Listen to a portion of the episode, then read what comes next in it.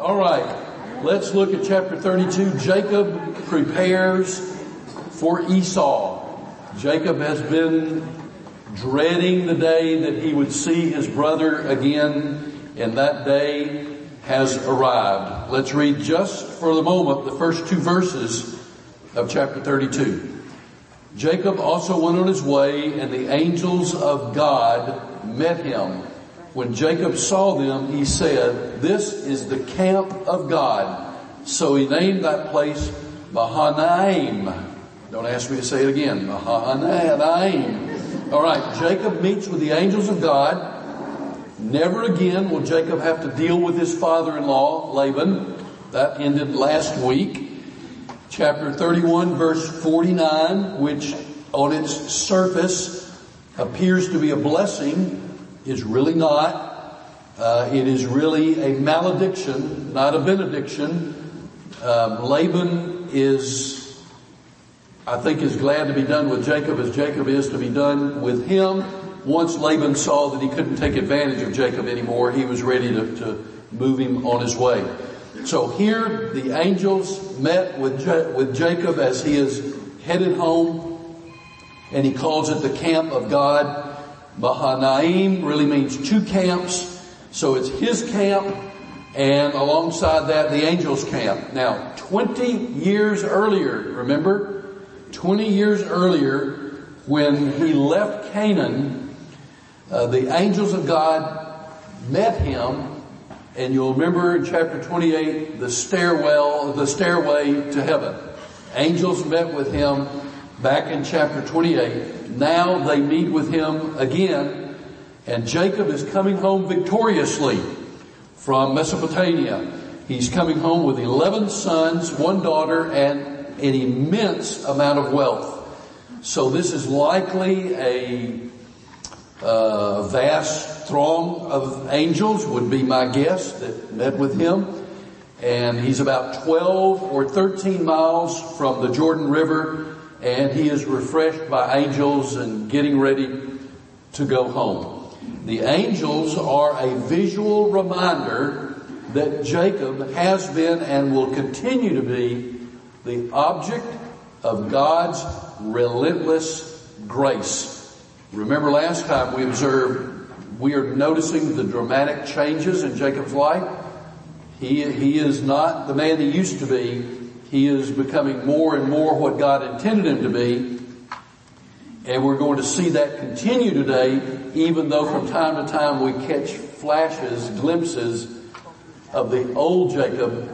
But we notice positive changes happening in his life. So God is making Jacob into the man he intended him to be. All right. After the angels, then we come to verse three.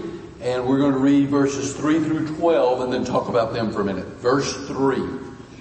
He himself, oops, wrong chapter. Verse three. Jacob sent messengers ahead of him to his brother Esau in the land of Seir, the country of Edom. He instructed them, "This is what you are to say to my lord Esau. Your servant Jacob says, I have been staying with Laban and have remained there till now. I have cattle and donkeys, sheep and goats, male and female servants. Now I'm sending this message to my lord," notice what he calls Esau, "my lord, that I may find favor in your eyes." When the messengers returned to Jacob, they said, "We went to your brother Esau, and now he is coming to meet you, and four hundred men are with him." In great fear and distress, Jacob divided the people who were with him into two groups, and the flocks and herds and camels as well. He thought, if Esau comes and attacks one group, the group that is left may escape. Then Jacob prayed, "O God of my father Abraham, God of my father Isaac, Lord, you who said to me, 'Go back to your country and your relatives, and I will make you prosper,' I am unworthy. of all the kindness and faithfulness you have shown your servant. I had only my staff when I crossed this Jordan, but now I have become two camps. Save me, I pray, from the hand of my brother Esau, for I am afraid he will come and attack me, and also the mothers with their children. But you have said, I will surely make you prosper and will make your descendants like the sand of the sea, which cannot be counted. Jacob is in prayer reminding God of the promise that he had made. And, and don't think badly of Jacob for doing that. We do the same thing. We will say in prayer, God, you have said in your word that you would hear our prayer. So we, we do that, and we're not being offensive to God when we remind him of what he said in his word. And Jacob's not being offensive to God when he reminds God of the promises that he made. But Jacob is scared, and with good reason. When we last left Esau, what did he say he would do to Jacob? I'm going to kill him. Their day is coming when I will kill him. And Jacob knew that. That's why he left. Remember, he went to Mesopotamia to get away from Esau because Esau meant what he said. So it's been twenty years since they've seen each other. And Jacob is fearful that Esau still intends to kill him. So when he sends the messengers to Esau and word comes back, Esau is on his way to meet you, and he has four hundred men with him. Well, that doesn't sound good, does it? Sounds like uh, maybe Jacob's time is up. Except that God said, I've got plans for you, so what do we make of all of this? Now, this is important.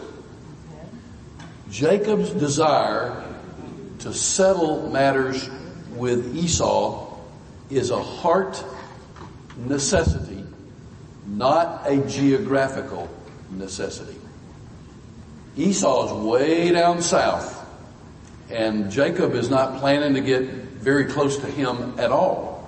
So it's not a geographical necessity that causes Jacob to say, hey, I'm going to encroach on your territory, or I'm going to cross your land. No, that's not going to happen. It is a heart or a spiritual necessity that compelled Jacob to reach out to his brother, because Jacob wants to make things right with Esau. Jacob is driven by a spiritual necessity.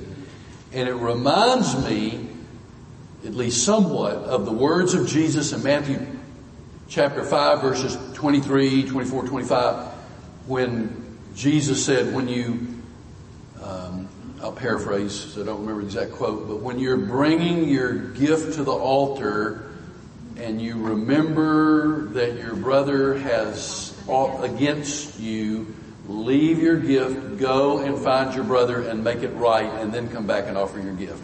It reminds me of that. So Jacob is sending word to his brother Esau, I'm coming, and and I want to I want to see you. I want you to know I'm back in the land.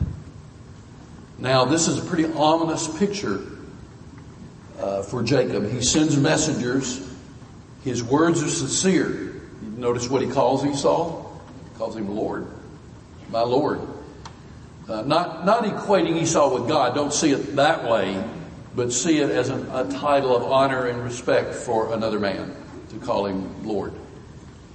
My Lord, and he calls himself your servant. Uh, and he brings generous gifts to give to his brother.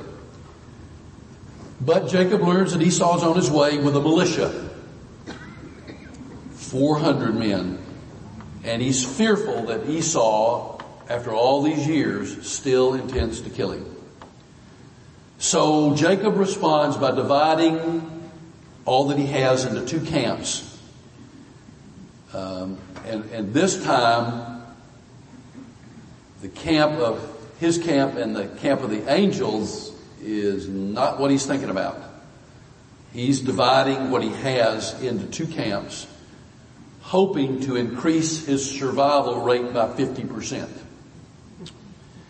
Now, he offers then a prayer, verses nine through twelve, and it's a frightened prayer, and is the first recorded prayer of Jacob. I'm not saying it's the first time Jacob's ever prayed, certainly not implying that, but the first recorded prayer of Jacob.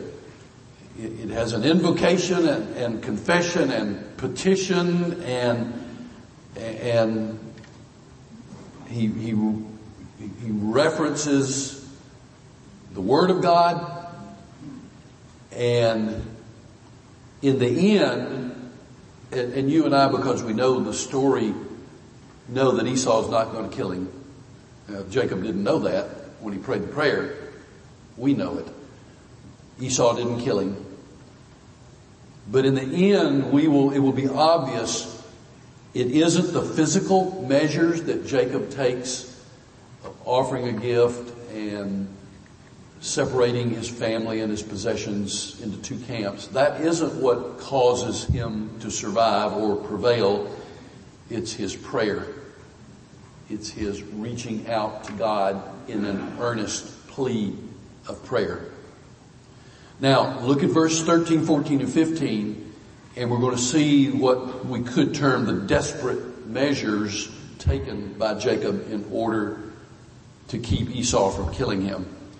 He spent the night there, and from what he had with him, he selected a gift for his brother Esau. Now, this is no small gift.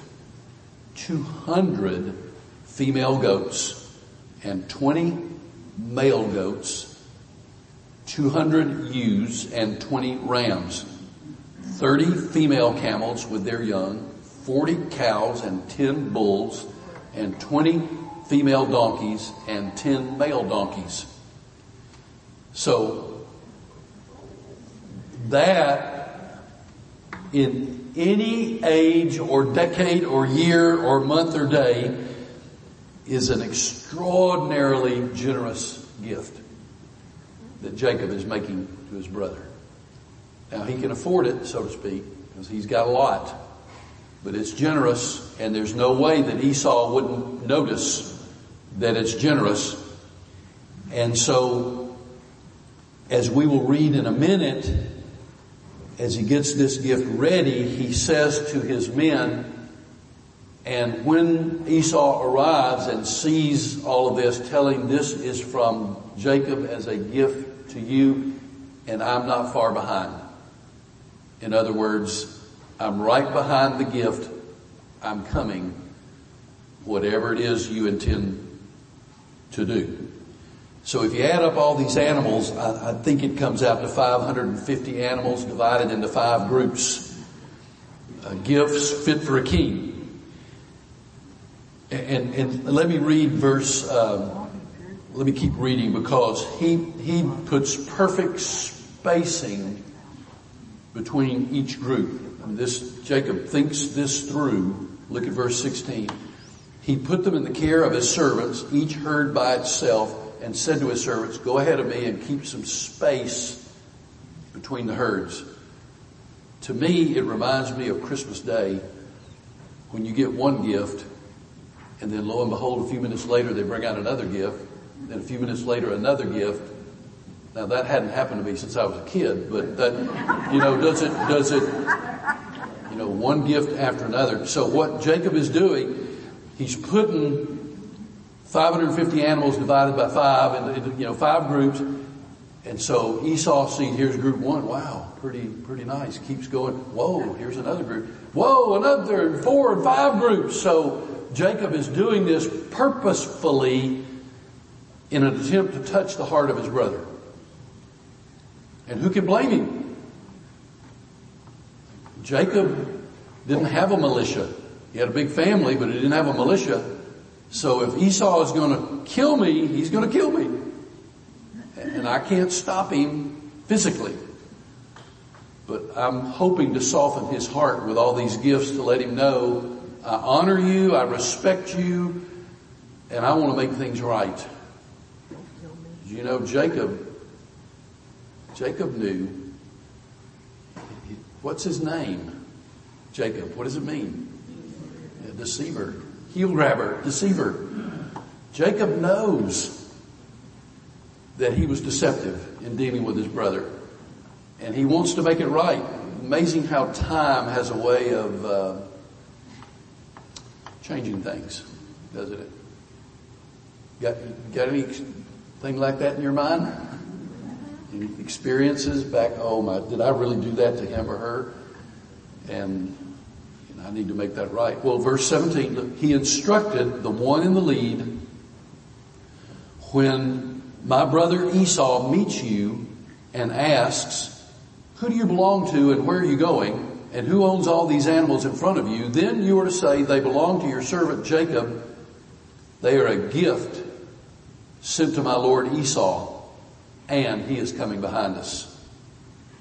Verse nineteen, he also instructed the second, the third, and all the others who followed the herds. You are to say the same thing to Esau when you meet him. And be sure to say, your servant Jacob is coming behind us, for he thought, I will pacify him with these gifts I'm sending on ahead. Later, when I see him, perhaps he will receive me. So Jacob's gifts went on ahead of him, but he himself spent the night in the camp. Now, when we get to chapter thirty-three, this, it isn't going to go down like Jacob thought it would go down. So we'll, we'll see that in a minute. It's going to be good. Get a good ending. But not quite the way he's planning this. So, um, for the for the first time, verse six, the, the verses I just read. For the first time in his life, Jacob wants to be last. He's always wanted to be first. Now he wants to be last. Uh, he's seeking to pacify his brother. Perhaps he will receive me. So he stops to spend the night in the camp.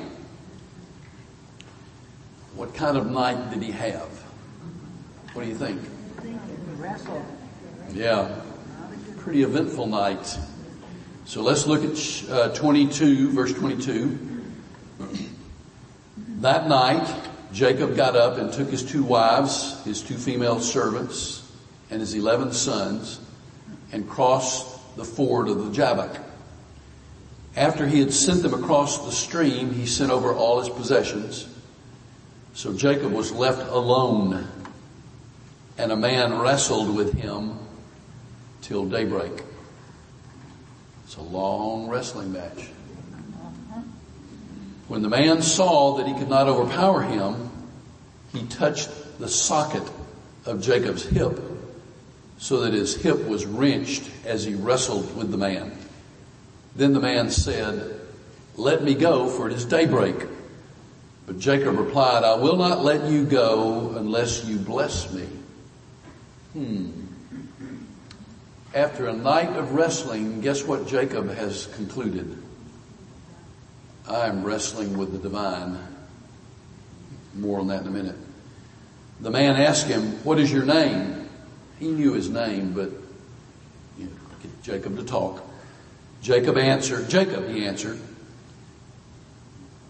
Now remember, when he said Jacob, what's he really saying? Deceiver. Well, not Israel yet. He's saying deceiver, deceiver. Oh my goodness. Honest confession. Then the man said, your name will no longer be Jacob, but Israel, because you have struggled with God and with humans and have overcome. Jacob said, please tell me your name. But he replied, why do you ask my name? Then he blessed him there. So Jacob called the place Peniel, saying, it is because I saw God face to face, and yet my life was saved. Now Jacob knows who he's wrestling. The sun rose above him as he passed Peniel, and as he was limping because of his hip.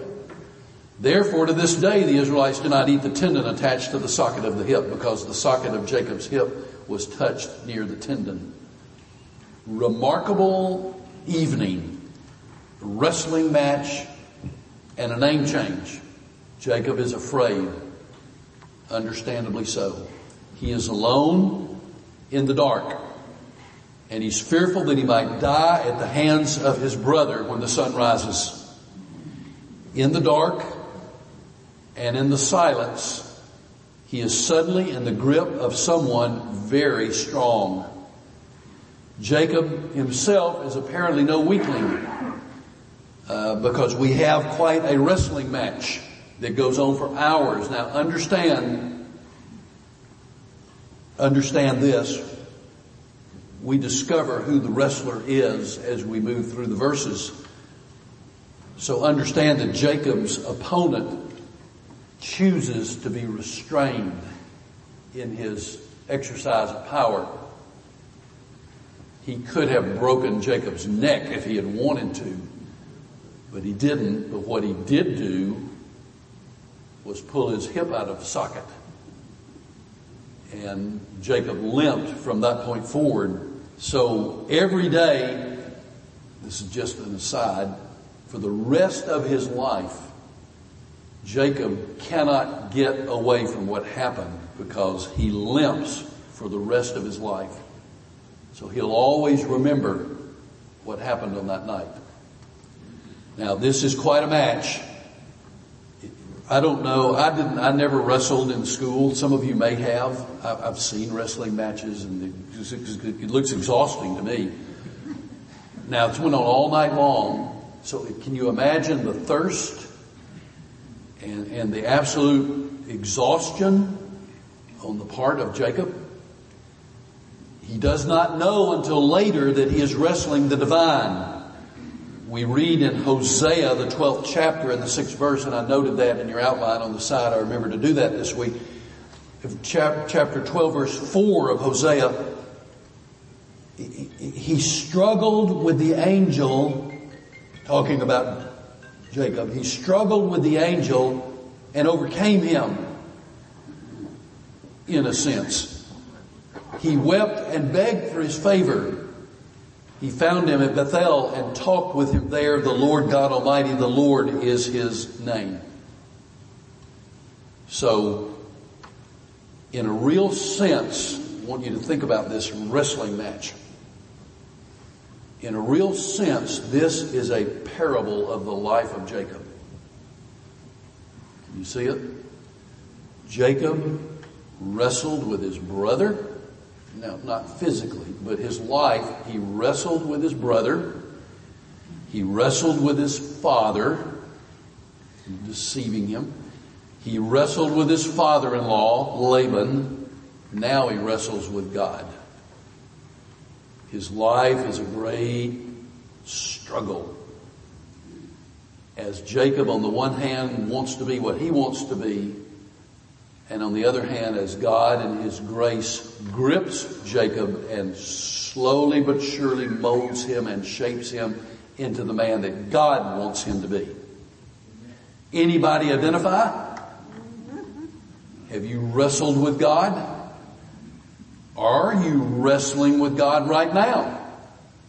Let me let you in on a little secret. I'll be a prophet for a moment. God will win. So it would behoove you to go ahead and surrender. Now, what we see here in the divine wrestling with Jacob, that Jacob is really in the grip of God's grace. Because God is going to continue to grow and shape Jacob spiritually into Israel, the man that he wants him to be. The pain of the disjointed leg, hip.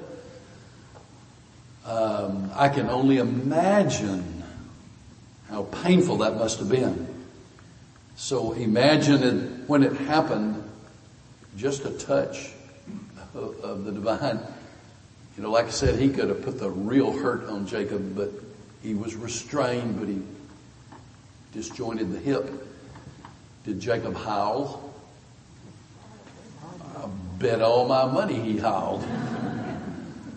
I bet he let her, ah! Who wouldn't have? But he hung on. Amazing. He didn't let go and roll on the ground in pain. He hung on. His foe did it with a mere touch. Now Jacob knows in his mind, who is this? So the wrestlers begin to speak to one another. Jacob senses the divine and insists on a blessing. And Jacob's heart attitude begins to be revealed more and more to us. So he asks, what is your name? Why do you want to know my name? What's your name? Jacob, he says in verse twenty-seven, in saying that, in saying deceiver, he is making a confession of the guilt of his life to God.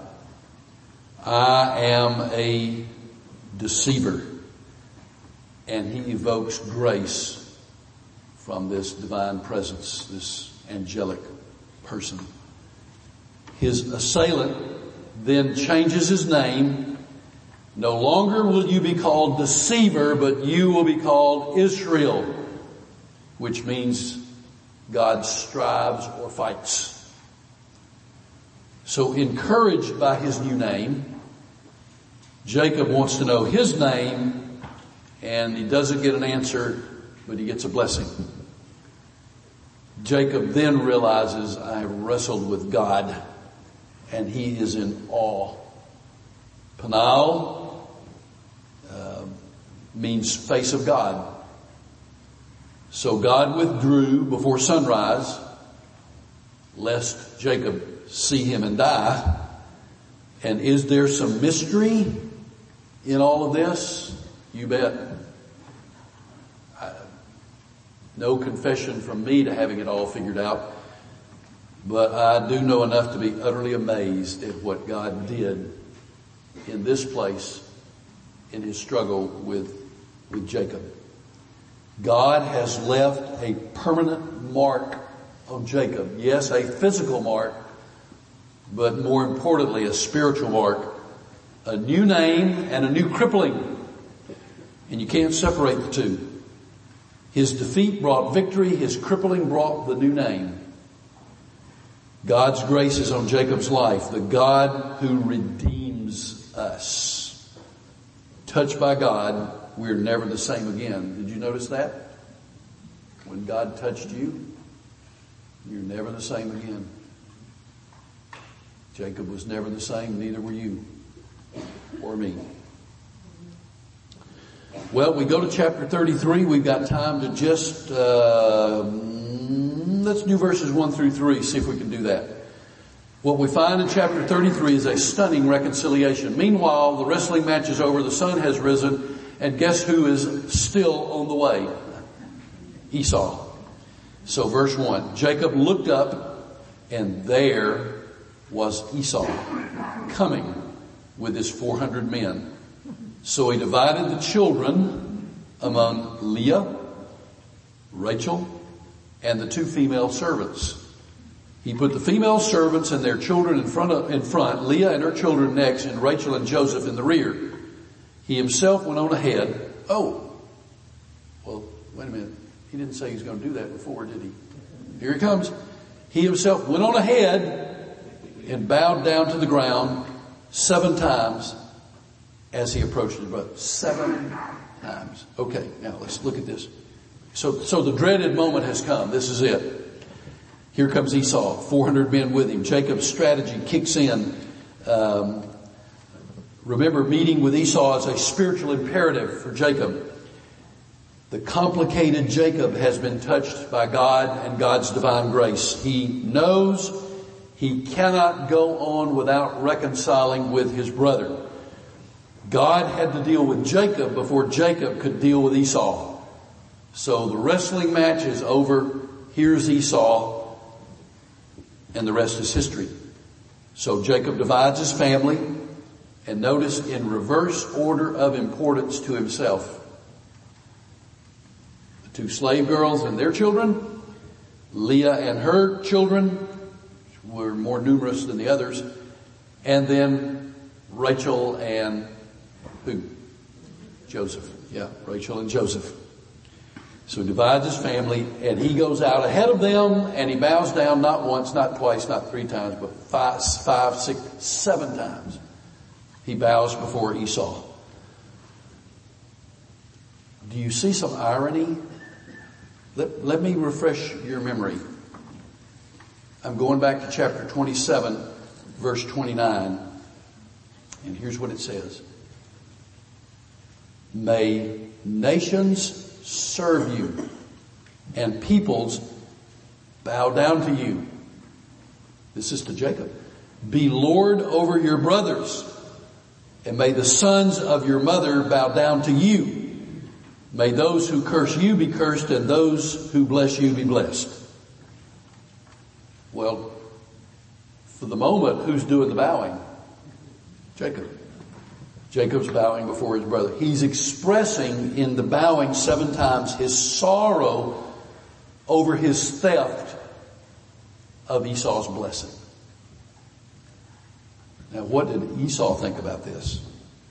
Well, you'll have to come back next time to find out. Here's all these animals, here's all these women and all these children, and a seven times bowing down brother. So what's Esau going to do? Is he going to kill Jacob? Or is there going to be reconciliation? That's next week. We'll start with verse four. Father, thank you. Thank you that when you touched our lives, we since then have never been the same. And we are a grateful people. So bless us now as we go out from this place. And may we be quick to share the gospel with those around us. In Jesus' name, amen. God bless you. See you next week.